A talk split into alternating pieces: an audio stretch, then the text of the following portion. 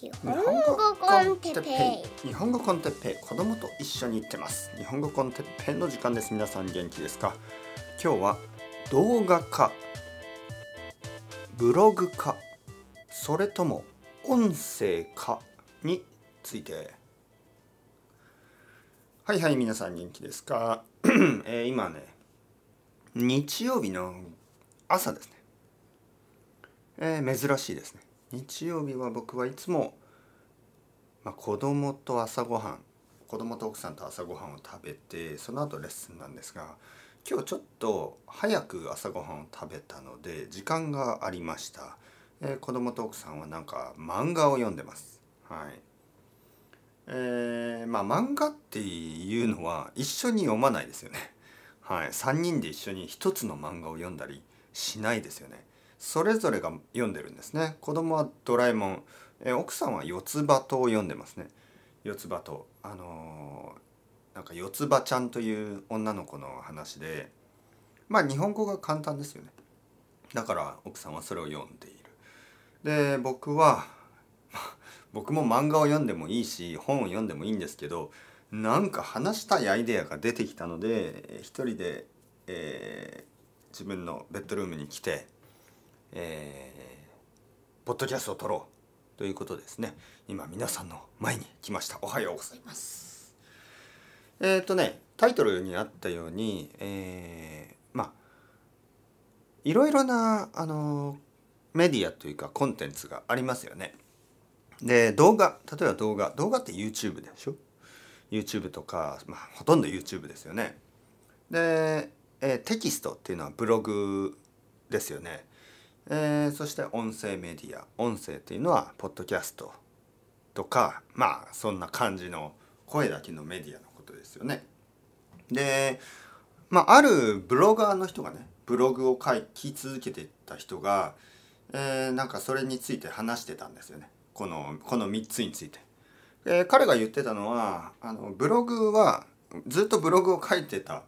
そして、まあ、YouTube はやりたくなかった、えーなぜかというとまあ顔を出すのが嫌だったし、えーまあ彼は僕よりも年上の男の人いわゆるおじさんですから、えーおじさん YouTuber はまあいるけどまあなんかこうあまりそのアドバンテージがあるとは思えない、まあ、残念ながらそうなんですね。本当にインスタグラムとか YouTube とかあの TikTok とかってやっぱり若い人が多いからちょっとこう話す内容とかよりもやっぱり見た目のねこう若さ美しさえー別に美しくなくてもいいんですよ。でも若さって結構大事なんですよね。でまあ見た目で人は人を判断する残念な世の中ですからまあなかなか同じことをね全く同じことを、えー例えば2020 20歳ぐらいの、えー男の人とまあ40歳以上50歳とかの男の人が同じことをしてもなかなかあの勝てない。まあそれはその通りでしょう。事実でしょうね。うん。まあ仕方ないんです。そういうものですからね。まあそれもあるし、えー彼が言ってたのはまあ編集がめんどくさいと言ってましたね。YouTube は編集がめんどくさい。えーエディットに時間がかかりすぎる。ね。ということで彼はまあ、えーブログから YouTube に行くんではなくあのまあポッドキャストのようなその音声に行った。でクラブハウスはちょっとまあちょっといろいろまあ問題があるあの彼にとってね問題がある。でまあ僕はそれも理解できますね。クラブハウスの使いにくさっていうのはありますよね。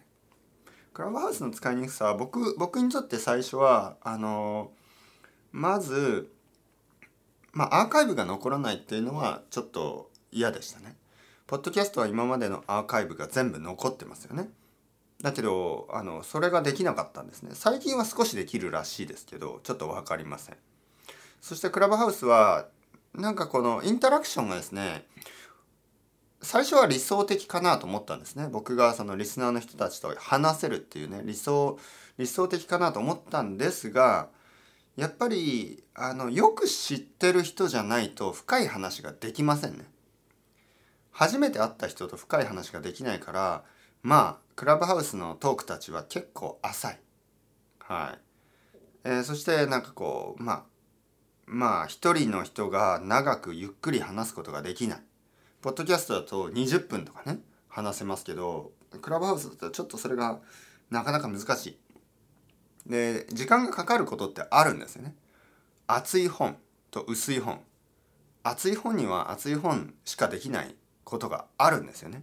薄い本ではできないことが厚い本ではできるんです、えー、いろいろなシリーズとかもありますよね。長いシリーズ。長いから話せるストーリーがあるんですよね。もし短かったらそれができないです。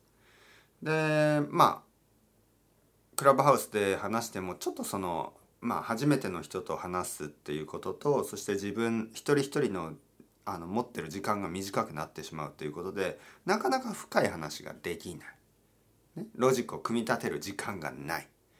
というわけで、まあ、クラブハウスもちょっとまあ、えー、除去というかまあしない、ね、あのー、除去って何て言いますかねクラブハウスもまあ除去でいいのかな。はい。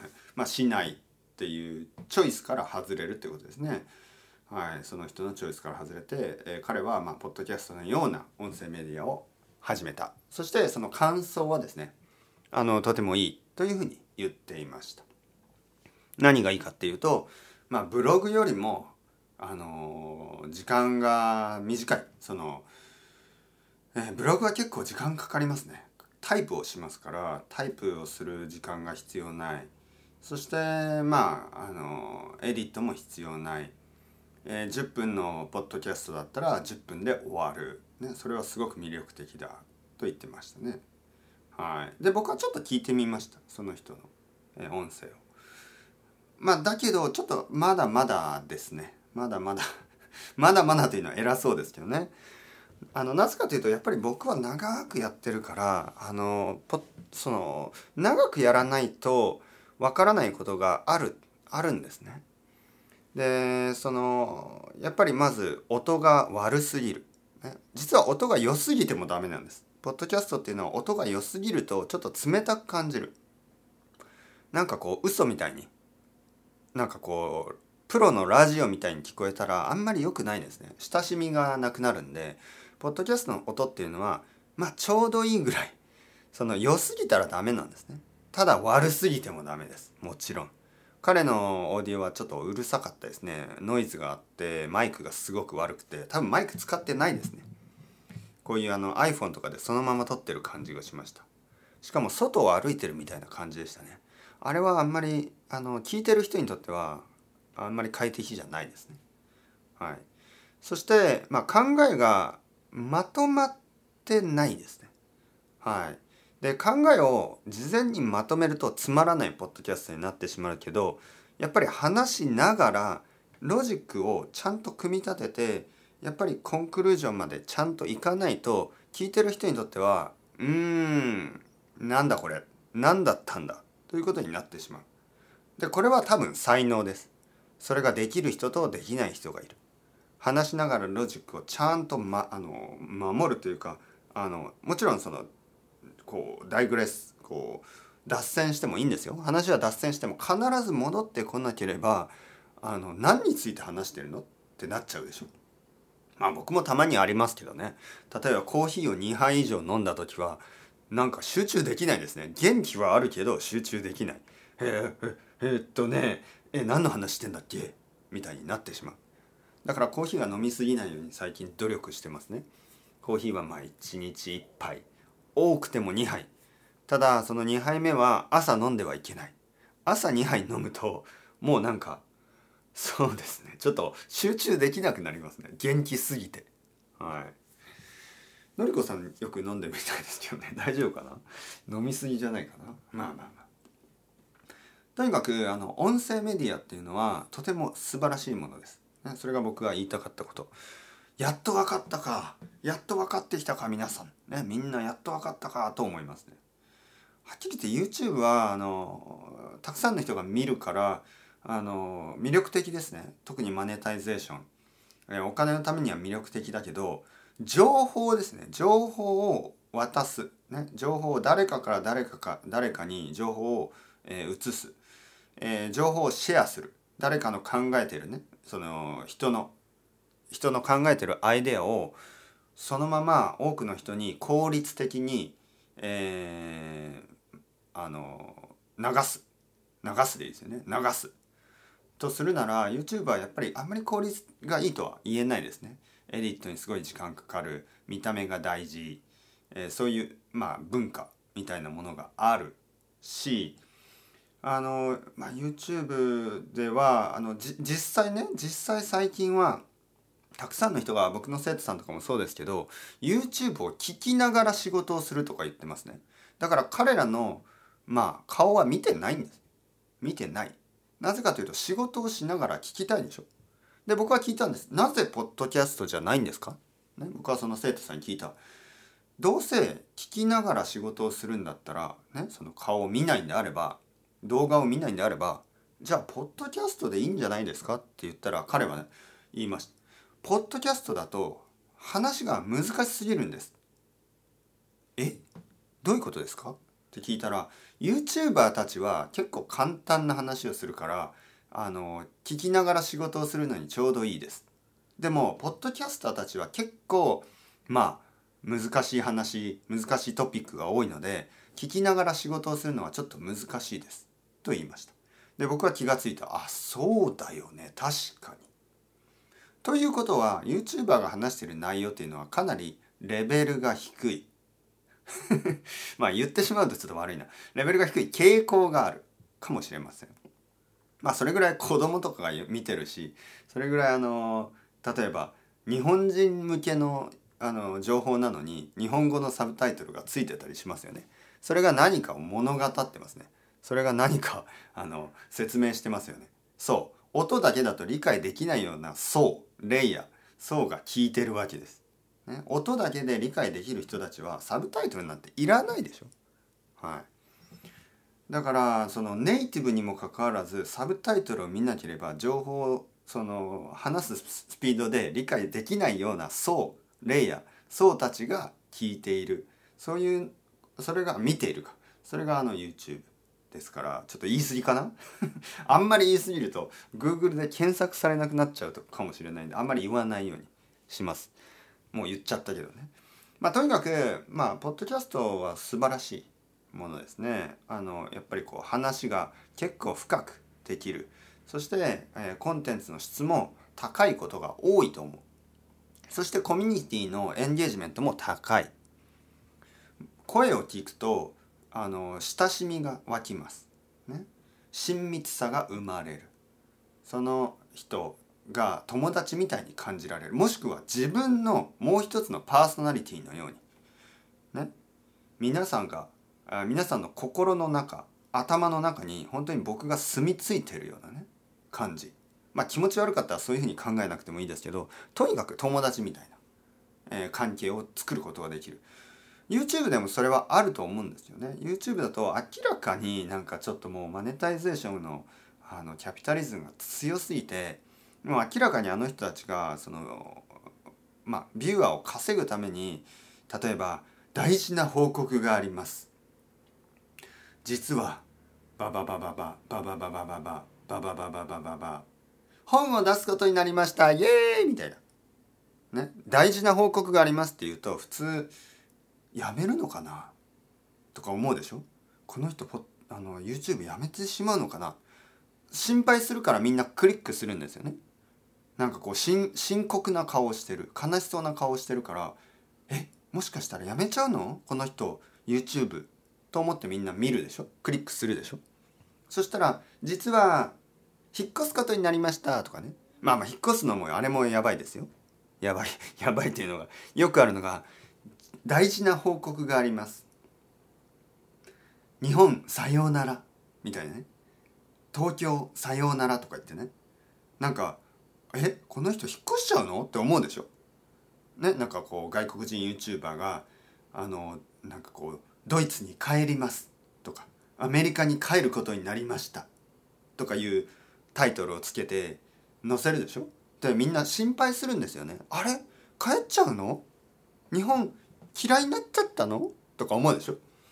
そしたら違うんですね旅行に行ってきますみたいなね。はい友達の結婚式に行ってきますいわゆる釣りタイトル。釣りというのはフィッシングのことですね。釣るんですよ。あのー、なんていうの？こうああ引っかかった。バカにしてるんですよ。リスナーをあのリスナーじゃないビューアーか。ファンたちを魚と思ってるんですよ、ね、そのアイデアがおかしいでしょ。僕はさっき言ったように皆さんは友達もしくは自分 友達僕もしくはセルフですよ。もう僕ですよ。世界中にたくさん散っている散るっていうのはまあいろんなとこに住んでいるという意味ね。いろんなとこにバラバラになっている僕のピースを集めてるみたいな、ね、自分ですからね。あなたは自分、ね、あなたは僕ですよ。そして僕はあなた。もうその世界なんです。その僕たちは一つ、ね、一つの人間という、あの、生き物。そして僕たちは、えー、違う点よりも共通点の方が多いはず、ね、人間だから。共通すること。家族との関係とか恋人との関係とか。似てるでしょ？僕のポッドキャスト聞いて分かりますよね？あれ？そんなに変わんない？日本人の41歳の男の人がどうして20歳のアメリカ人の私女性と同じ感覚があるの？って思うでしょ？41歳の日本人の男性が65歳のドイツ人の僕となんで同じなの？そう感じてるでしょ？そうなんですよ。性別も年齢も文化もバックグラウンドも違うかもしれないけど共通点の方が多いんです。でそういう喜びそれに気が付く喜び楽しみそのために、ね、好奇心のためそのためにポッドキャストをやっている。ビューアーを稼ぐためじゃないんです。お金だけじゃないんです。なんかあるはず。でそういうなんかあるかもしれない目的。自分でも気が付いてない目的。僕でさえも気が付いてない目的地がねワンピースみたいね。ワンピースみたい。まだ自分でも知らない目的地のためにそれを見つける旅なんですね。その旅を一緒にしたい。それだけ。というわけで全然いろいろなモチベーションが違うしいろいろなあの目的も違うんですよね。まあそういう YouTuber もいるかもしれないけど今まで見たことないですね。そんなピュアな、まあ、自分で自分のことをピュアっていう人は大体ピュアじゃないんですけど、まあ、そういうピュアなあのことを目的のためにやってる人まあ少しいるかな。少し少し見たことあるな。それ成長しているような人。はいはい。見たことあります。はいはい。まあ確かに少しはいると思う。だけど残念ながらこのやっぱりお金が稼げるシステムがあの良すぎてですねすごすごく素晴らしいあのマネタイゼーションのシステムがあるからちょっとみんなあのお金に目がくらんであの方向性を見失ってしまうケースが多いですよね。YouTube の場合は。それがちょっと残念ですがまあ多分いろいろなアルゴリズムとかこれから良くなってもっといいコンテンツがあの人気になる時代が来るかもしれないんですけど今のところその気配はない。残念ながら。はい。だけどポッドキャストはね結構やっぱり素晴らしいですよ。はい。本当にポテンシャルがまだまだあると思う、えー、クリエイターたちがやっと気がついて気がつき始めたので、えー、これからもっともっと面白くなるコンテンツ。だと思いますね。メディアだと思う。音声メディア。ポッドキャスト。というわけでああ始めといてよかった。ああ随分前に始めてよかった。と気がつきましたね。本当に。思いました。よかったよかった。本当に。なんか今ポッドキャスト始めたら僕はちょっと遅いんですよね。あのやっぱり少し前に始めてよかったと思う。だって今まで何十時間何百時間話したでしょ？そしてようやく僕にも少しずつですよ。少しだけなんか分かってきた感じなのでこれからもっと良くなるためにはやっぱり今までの経験が必要でしたよね。そしてこれからもっといいポッドキャストをねもっと目的のあるもっとあの哲学のあるね。哲学っていうのがその知識という意味じゃなくてねまだあの自分でもこう考えることね考えることが大事。考えるプロセスをシェアできるようなポッドキャスト。日本語を勉強している皆さんと日本語でいろいろなことを考えていきたいと思ってますから。よろしくお願いします。それではまた皆さん。 Chao chao。Hasta luego。またね。またね。またね。